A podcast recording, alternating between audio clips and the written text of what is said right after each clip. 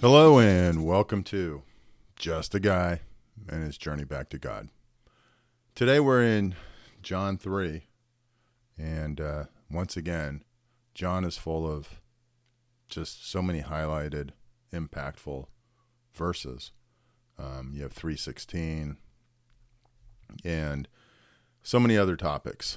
But before we get started, let's go ahead and open with prayer. Father, thank you for this day. Thank you for all that you've done. I pray that as we go about reading this, and as we go about speaking to you and listening to you, that our hearts and our minds would be open to you, that you would be the one that we focus on, that our spirits would be totally in tune, totally submitted to you, and that we would hear your voice, that it wouldn't be anything I say, but it'd be you. I submit to you, I relinquish to you all and everything regarding this discussion. And Father, I just thank you for the way you love us. I thank you, you're not a mad God. You're not irritated with us, but that you recognize who we are because you built us, you made us, you created us. You're our creator. And you know our strengths and weaknesses, and you know where we fail and where we succeed. And I thank you that you love us and that you've got an um, unlimited amount of mercy for us. And that your mercy is what you want to show to us as long as we ask for your forgiveness and we believe in your Son. So, Father, I pray at this time that you'd be the one that we focus on and that you'd be honored. As we go through this reading, I lift up the, your words, I lift up your Bible verses, and I pray that you would be the one who speaks to us. In Jesus' name I pray. Amen. So before we get started, we're going to be in uh, chapter 3, and we're going to go through verse by verse. And it's got a lot of incredible um, comments or sayings. It's actually mostly, it's at least half of it is read where Jesus is talking to us. So, but before we go there, I want to just read this quick comment from A.W. Tozer regarding basically chapter 3. There is no other way to find an answer to the question, What is God like? And that is by illumination. The man of real faith believes the word, but has been illuminated so that he knows what the word means. That doesn't mean that he, he's a better Bible teacher, but it means that he has had the, what the Quakers call an opening. His heart has been opened to the word. The given revelation is a means towards an end, and God is the end, not the text itself. So as we read this, as we go through these verses, I just hope and pray that we'd be focused on God and not the readings, the text. Because ultimately, at the end of the day, you all know me. I'm a process guy. I want to say, read this, do this, do that, and all of a sudden I'm, I'll be like enlightened and God will be pleased with me. That's not the way it is. And that's why this is such a challenge for me. It's why I struggle every day to do His will because I want to do steps one, two, three, four, five. And He keeps telling me, just relax in me, just be in me just trust in me. And I want to do this, this, and this, and this. So it's very challenging for me to relinquish those steps. And yet, that's what we need to do. That's what I need to do, anyways. So, with that, let's go ahead and read about chapter 3, verse 1. The heading in the NIV is Jesus teaches Nicodemus. Now there was a Pharisee, a man named Nicodemus, who was a member of the Jewish ruling council. He came to Jesus at night and said, Rabbi, we know that you are a teacher who has come from God. For no one could perform the signs you are going that you are doing if God were not with him. So there's a couple things here that right off the bat that just strike me. And it's mostly because I've been doing reading before. Why is he coming at night? Why isn't he coming to the day during the day? And why isn't he saying this in front of others, like in the synagogue?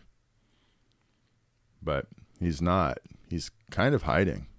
But remember, it's Nicodemus who's, I believe it's his tomb where he's he lays Christ's body in it. And he shows his faith in him. He shows his commitment to him by giving up his tomb that he's had built for himself and his family. And he's had it he gave it up for, for Jesus. But he came to him initially at night because he was a man of great standing in the Jewish synagogue. And for him to come and say these things would be very challenging to the uh, to the other Pharisees and, and whatnot. Yet he's saying, For no one could perform the signs you are doing if God were not with him. We know that you are a teacher who has come from God. So he knows that he's from God. And Jesus replied in verse 3 Very truly, I tell you, no one can see the kingdom of God unless they are born again. So that's a verse that has has challenged people. It challenged me for a long time. Kind of still does. But intellectually I understand it. But I, I initially would have the comment that Nicodemus had in verse 4. How can someone be born when they are old? Nicodemus asked. Surely they cannot enter a second time into their mother's womb. So, just real quick, I want to read what A.W. Tozer says about that. The great God Almighty, maker of heaven and earth, said, This is my name throughout all generations, my memorial forever. I am who I am. I never was created, I was not made, I am. I made you for my love. I made you to worship, honor, and glorify me. I made you to love. I made you to love you and hold you and give myself to you. But you turned away from me, and you made yourself God and put yourself on that throne. That is sin. That's what the why the scripture says no one can see the kingdom of God unless they are born again. You see, because ultimately at the end of the day, we've put ourselves on a throne, we turned away from God, Adam did, and turned away from him. Rejected him and put us put ourselves on the throne so that we serve ourselves. What does born again mean? Among other things, it means a renewal, a rebirth. But it also means getting off the throne and putting God back on it. It means that the self existent one is recognized for who he is. Reverently and humbly, I, ne- I kneel before his Son, who died and rose and lives and ple- pleads, and I say, O Lord Jesus, I give up. I'm no longer going to sit on the throne and run my own life. I'm no longer going to trust in my own righteousness, which is only a filthy rag. Gosh, don't I know that. I'm no longer going to believe in my good works or in my religious activities. Kind of like, hey, read this, do that, pray that way. Kind of what I like to do because I'm a process guy. I'm going to trust thee, the God of grace, the God who gave this, thy Son to die and so the new birth takes place, and I trust the Lord Jesus Christ, the man in the glory, my Savior and Lord, and thus I am saved. So all of that is really to say putting God back where he belongs, and that's on the throne. Taking ourselves off the throne, which is what sin is, and trusting in him, which is such a challenge for all of us, isn't it? It is for me. So going back to the verses, Verse 4 How can someone be born when they are old? Nicodemus asked. Surely they cannot enter a second time into their mother's womb to be born. Jesus answered, Very truly I say, I tell you, no one can enter the kingdom of God unless they are born of water and the Spirit. Again, we're spiritual beings, right? Because God made us in his image and he's spirit. So we're a spirit with a human body. But we have to remember we're spiritual. So we have to be born of water and the Spirit. Flesh gives birth to flesh, but the Spirit gives birth to spirit. You should not be surprised at my saying, You must be born again. The wind blows wherever it pleases. You hear its sound, but you cannot tell where it comes from or where it is going. So it is with everyone born of the Spirit. How can this be? Nicodemus asked. You are Israel's teacher and you do not understand these things, Jesus said. Very truly I tell you, we speak of what we know, and we testify of what we have seen, but still you people do not accept our testimony. I have spoken to you of earthly things, and you do not believe. How then will you believe if I speak of heavenly things? No one has ever gone into heaven except the one who came from heaven, the Son of Man. Just as Moses lifted up the snake in the wilderness, so the Son of Man must be lifted up, that everyone who believes may have eternal life in him. For God so loved the world that he gave his one and only Son, that whoever believes in him shall not perish but have eternal life. For God did not send his Son into the world to condemn the world but to save the world through him. Remember our discussion yesterday or in the previous chapter.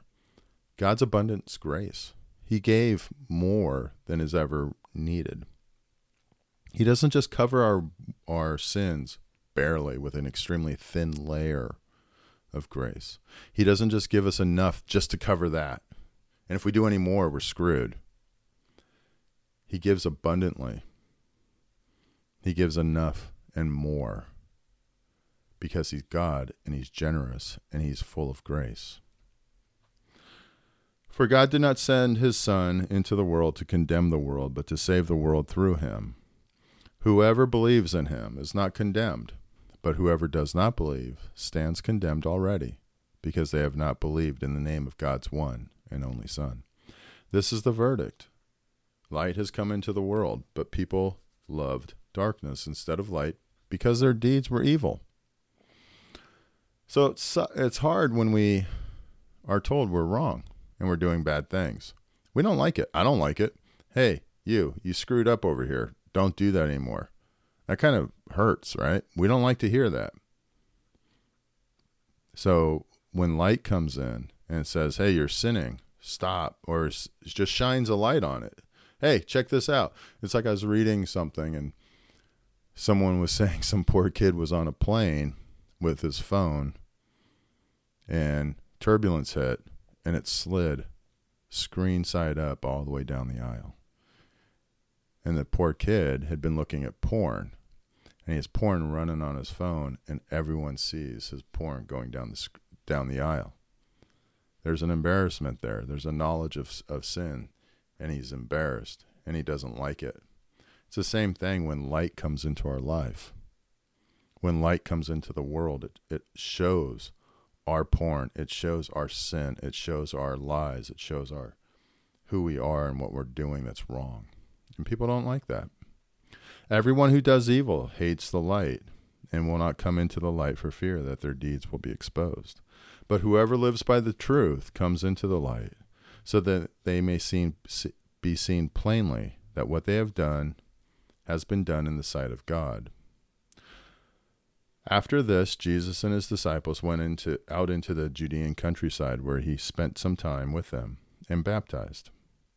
Now, John also was baptizing at Aenon near Salim, because there was plenty of water and people were coming and being baptized. It's a pretty practical concept, right? Hey, there's water. Let's go baptize there because other places there's not. Verse 24 This was before John was put in prison. An argument developed between some of John's disciples and a certain Jew over the matter of ceremonial, ceremonial washing. They came to John and said to him, Rabbi, that man who was with you on the other side of the Jordan, the one you testified about, look, he is baptizing, and everyone is going to him. To this John replied, A person can receive only what is given them from heaven. You yourselves can testify that I said, I am not the Messiah, but am sent ahead of him. The bride belongs to the bridegroom. The friend who attends the bridegroom waits and listens for him, and is full of joy when he hears the bridegroom's voice. That joy is mine, and it is now complete. He must become greater, I must become less. The one who comes from above is above all. The one who is from the earth belongs to the earth, and speaks as one from the earth. The one who comes from heaven is above all. He testifies to what he has seen and heard, but no one accepts his testimony. Whoever has accepted it has certified that God is truthful. For the one whom God has sent, speaks the words of God. For God gives the Spirit without limit, just like He gives grace without limit. The Father loves the Son and has placed everything in His hands. Whoever believes in the Son has eternal life. But whoever rejects the Son will not see life, for God's wrath remains on them. So there's an awful lot here. There's a lot of meaning and issues and whatnot. So, with that, I'm just going to leave it kind of where it stands and close us with a word of prayer. Father God, thank you for this day. Thank you for your word, and thank you for your sacrifice and your grace and your mercy. I thank you for your love. And I just lift up this time, I lift up this day, and I just lift up our hearts and our spirits and our families and our friends, and I just pray you would be the center of them all. I pray that we would bring you honor and glory and would grow closer to you, that we'd be able to rest in you and know that you are God, that we'd take ourselves off our thrones and that we'd keep you on yours where you belong, that we wouldn't go and focus on self and think the world revolves around our belly buttons, but that it revolves around you because it does. So, Father, I thank you for your word, and I just pray our hearts and our minds and our spirits would be touched by it and would grow closer to you. It's in Jesus' name I pray. Amen. Hey, thanks for joining me and at Just a Guy and his journey back to God. I hope you have a great day.